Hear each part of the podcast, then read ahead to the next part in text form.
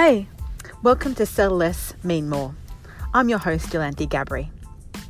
This week, we're in conversation with Mike Love, the director of Love & Co. First things first. Yes, Mike is an estate agent. I'm aware that estate agents, like politicians and probably the much maligned car salesman, they're not the most popular people on the block. But stick with this podcast. Myself, having worked in the real estate industry for nearly 16 or 17 years, I can attest to the fact that the real estate industry is made up of a diverse group of professionals. Some are excellent communicators who are truly there to serve, and some, well, they're not so great, just like professionals in every category. In this interview with Mike, we discuss the importance of presence, being in flow, and connecting with purpose. We also talk about the inherent challenges of working with family, as Mike's a third generation estate agent. You're really going to enjoy this interview.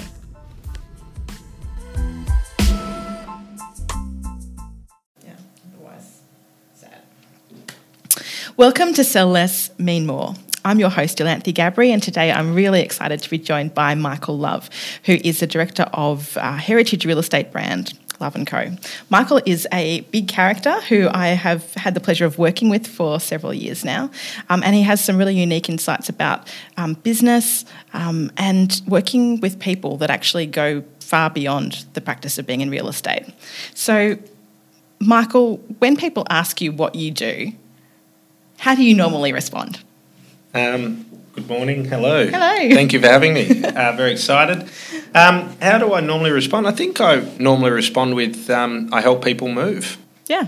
That's really where I where I respond to, um, because it sort of encompasses all aspects of what we do. Mm.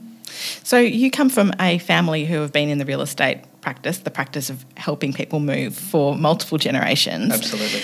Um, when you were a little Mike, did you think that you would follow in uh, family footsteps? What did you kind of want to do, and how did you end up in the family business?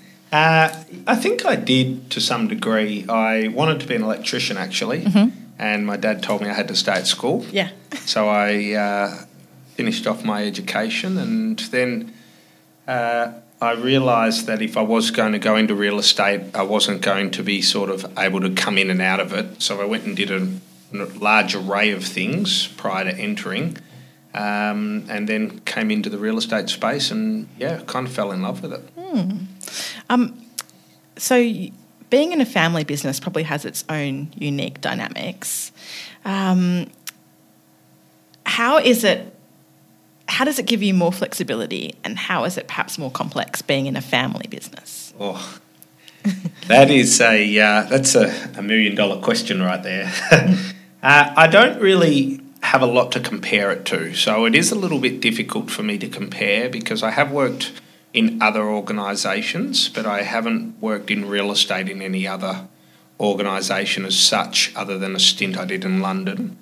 Um, so it is a little bit difficult as far as finding a comparison in both of those facets, though um, I think having family members there enables um, a two edged sword on the grounds that it's wonderful to be able to draw wisdom and um, encouragement and certainly um, support from family members. Mm. And it also can make an awkward Christmas if things don't go super well. Uh, though the training that I did receive um, through the family has sort of led that you leave business a business, and, and when you're at home, uh, you try and talk about other assets. There is certainly some grey area that does overlap. Mm-hmm. Number of of car rides that uh, soon become work related conversations. But I suppose I've just been fortunate enough to have a great mentor and, and really um, best friend is, is my dad, who's who has been able to support me and um, really just assisted in, in my development and growth, and and that's I sort of work with him, um, and yeah, it's been it's been good. So as far as the complexities of it, it's normal family complexities, and the strengths of it sort certainly are, are one and the same. Um, I've worked with many businesses that have multiple generations of family members in them, and um, they can be quite fraught, and the transition from one generation to the next doesn't always seem to be as functional as that which I've observed at Love and Co. Why do you think that succession, whether it's from family member to family member or um, from um, business owner to somebody they're either selling the business to or somebody they're going to let inherit the business, why does that so often fail? And does it need to? That's a another wonderful question. Um, I I'm probably not experienced enough to provide a great in-depth knowledge on on either of those questions. Though my experience has kind of been that without a plan, nothing happens, and no plan goes to plan. So it is intergenerational um, transitioning is very much done to the best of everyone's ability, though I think the business has to continually evolve to service the marketplace in which it's in. And real estate in itself, even in the in the 18 years that I've been in real estate, has evolved drastically, and we're going through another huge evolution inside of the industry at the moment. And I think that um, if you're able to evolve with the industry, uh, that does help. Certainly, um, with intergenerational um, businesses, it can sometimes get stuck and they're not as flexible and dynamic. And sometimes people haven't had enough experience um, with the colleagues that they work with, and any change does bring change of team members. Uh, however, I think it's really the leadership of my father who has who's very much um, always said, "Give it a go." And so when we're looking at the changing environment, we're coming up with different ideas. Uh, we don't we we're not sort of attached to it has to be any way as opposed to being um, forefront with different um, perceptions on any change or systemic relationship within the organisation. Mm. Um, there's all there's almost a dreamer, a realist, and a critic in in the way that we will review things. And I think that with the intergenerational, that isn't always possible because of the changing external factors. Mm.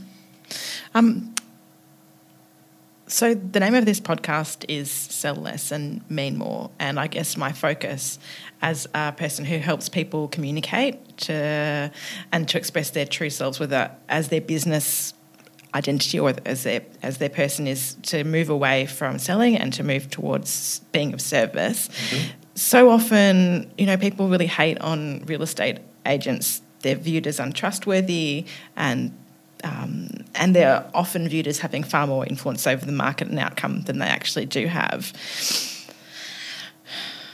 Do you consider your job selling? Do I consider my job selling? Yeah, I think I think we're certainly selling. I think we're all selling, um, as far as the relationship in anything. Mm. Yeah. So yes, I do. Yeah. Yeah. Um, do you think it's possible to quote unquote sell a house to someone? Uh, well, that comes down to the to the definition and, and the metaphor in which somebody is using the term selling. Though, yes, I do. I, I, I do think that a good agent um, can certainly sell a house where other agents are not able to do that. Mm-hmm. Um, when you stepped into a senior role as a director within Love and Co, mm-hmm. what did your intuition tell you about how you needed to now connect with your colleagues? Um, I don't think my intuition told me as much as my father told me, which was you're not a great manager. You need to develop this part of you. Uh, and so that became a large amount. I, I, did a lot of development in and around becoming a good salesperson, though a good salesperson doesn't always mean a good manager. Mm. And that certainly um, I suppose my skill set has probably always been strong in sales and not strong in management. Mm. And um, there was a lot of personal development that I needed to do mm. to be able to be a better manager. I still don't hold myself on a, a, higher standard than anybody else as far as management. I'm learning, and, and I probably learn more from my team than anybody as far as management goes, and I get it wrong.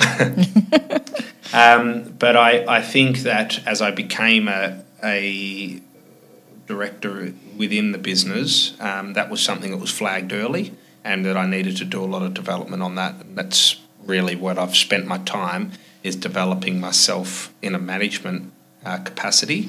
Um, because sales has always been quite natural to me, mm. so I've I've still do some facets of sales, though I've I've really committed to personal and professional development in and around management. What is the most important aspect of managing powerfully and respectfully? Um,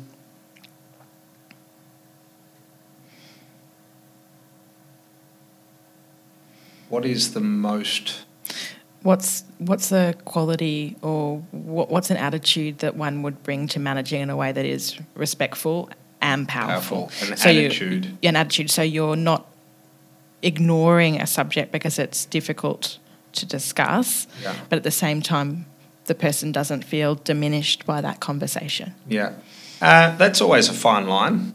Um, quite often, I find that you can have a conversation and it can be taken in numerous different ways, just through not necessarily your intention. And something I've been working with recently has been define the outcome prior to going into the, the conversation.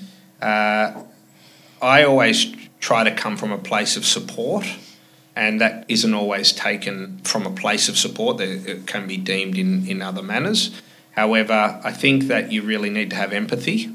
And I think if you've got empathy and you can take different perspectives, not just um, manager, team member, but certainly father, child, um, colleague, colleague, and look at it from multiple perspectives, often it, it stops it from being such a railroaded conversation to more what is everyone trying to do. Yeah.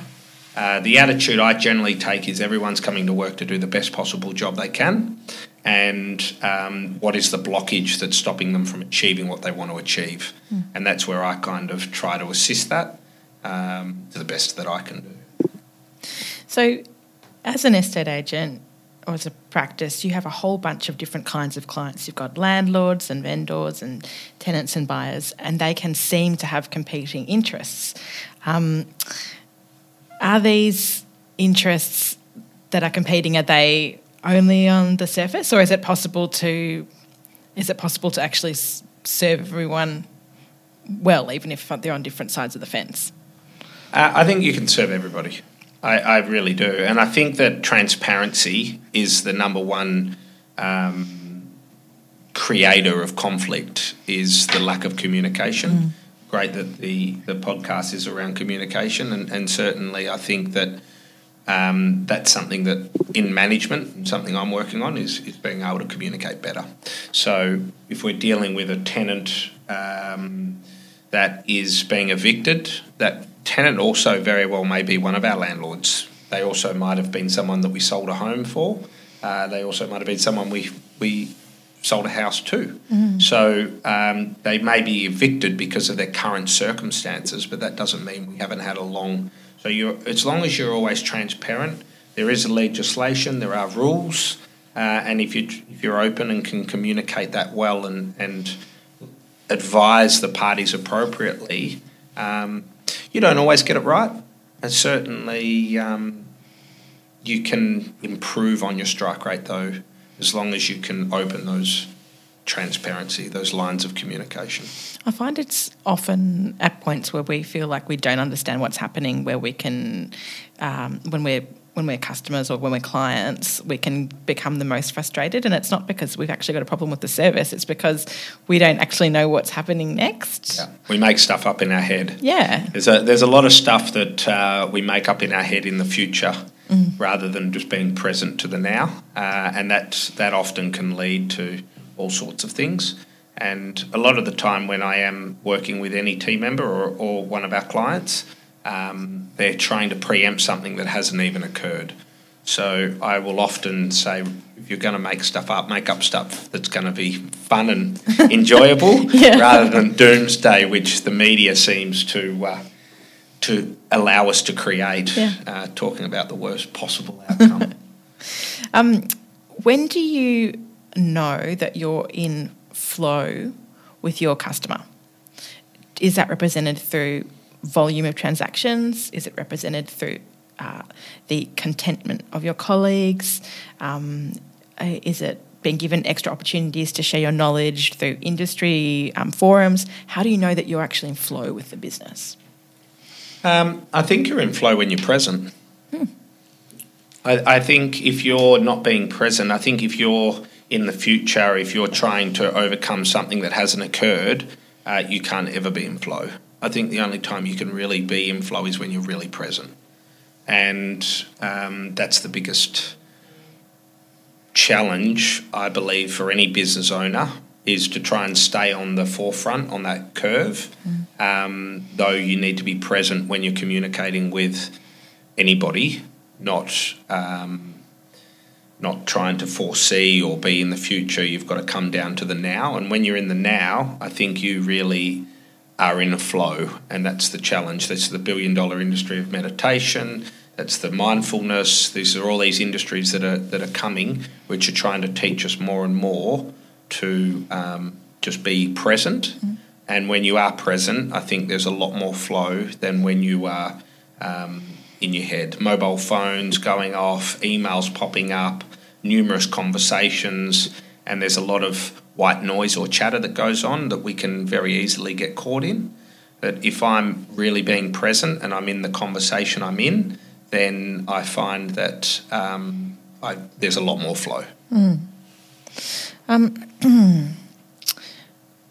the real estate space is a fiercely competitive and tribal one, and agents are agencies are often trying to um, differentiate themselves uh, through new technologies or rebrands, or um, there, there's a lot of mm, there's a lot of small efforts made towards uh, differentiation, which speak to I think the values of an organisation.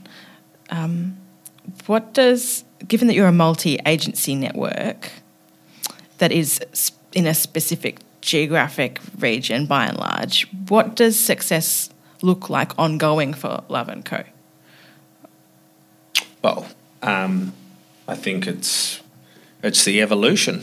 I think if we continue to evolve, then we'll continue to be successful. Mm. A, a, lot of the time, there's a lot of challenge or, or talk in and around um, how's business how is the market and how is this sort of occurring. But I think inevitably you need to adjust your business to suit the market conditions, mm. not adjust your business and then hope the market conditions are different. So for our success, for our for our ongoing um, relationship, we are a service industry, and we want to make sure we're continuing to provide service and value to our clients.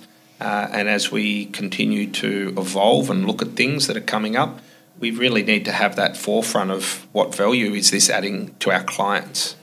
Um, something that's always been quite um, a pivotal point that my father has always said to me is often in business you will build processes that serve us. However, you always need to come back and ask yourself, how does this serve the client?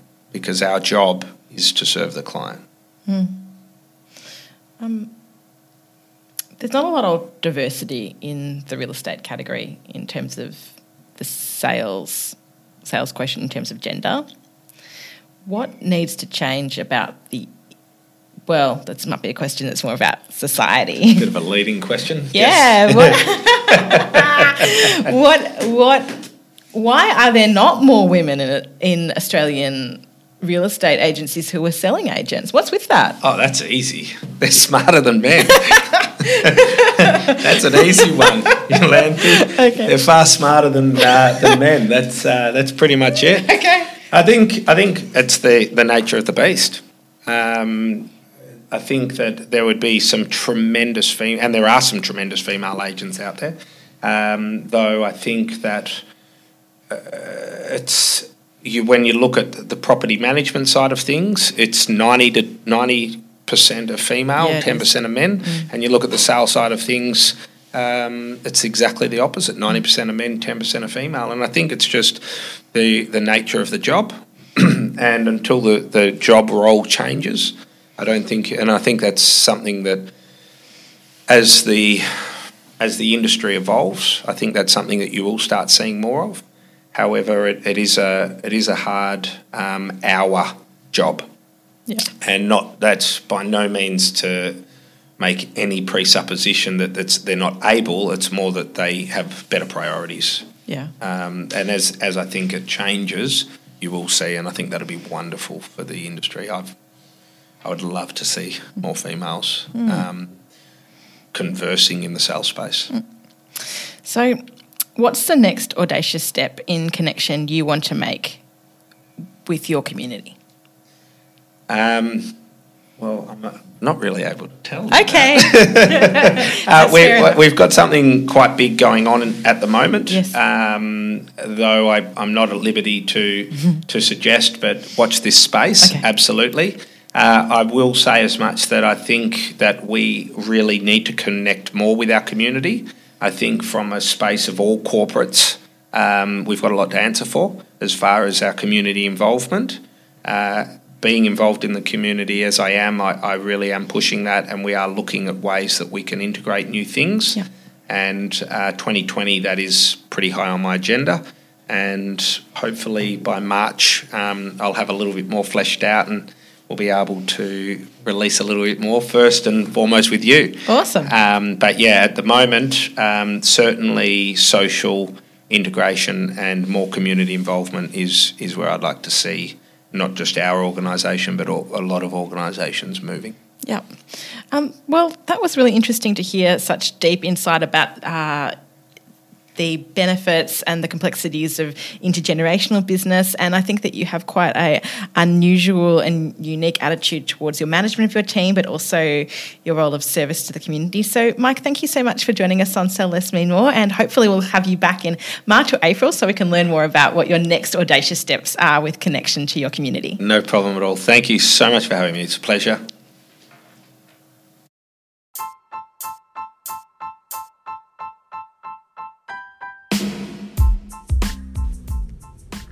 I hope my interview with Mike blew some stereotypes that you might have had about estate agents well out of the water. If you'd like to learn more about Mike or his business Love & Co, I've included some notes in the podcast guide accompanying this episode. Take care, till next time. I'm Yolanthe Gabri and this is Sell Less, Mean More.